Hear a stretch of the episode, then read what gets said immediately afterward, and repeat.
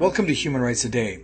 My name is Stephen Hammond, and I'm reading from my book Steps in the Rights Direction 365 Human Rights Celebrations and Tragedies that Inspired Canada and the World, which can be found on my website, stephenhammond.ca.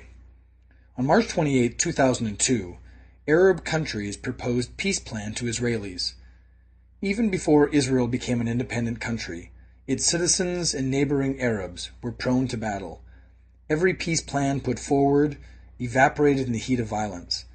Arabs refused to recognize Israel, and the Israelis refused to return any land won during the 1967 Six Day War the West Bank, the Gaza Strip, and the Golan Heights.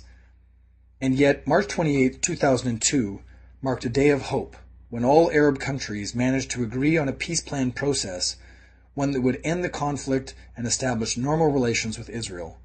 In return, Israel was to return the occupied land, allow Palestinian refugees to return to Israel, and establish a Palestinian state with East Jerusalem as its capital.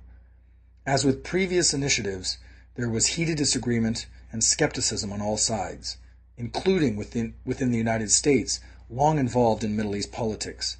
And sadly, the initiative ended up sharing the usual fate of previous peace proposals. New peace initiatives continue to be proposed.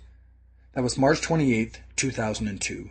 If you'd like to hear a human rights story each day, be sure to click on the subscribe button. I'll tell you another story tomorrow, and for more information on human rights, go to my website, stephenhammond.ca. If you have a website and would like to have a link on your website to these podcasts, please send Stephen an email.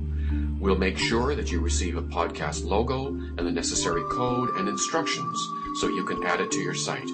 Thank you.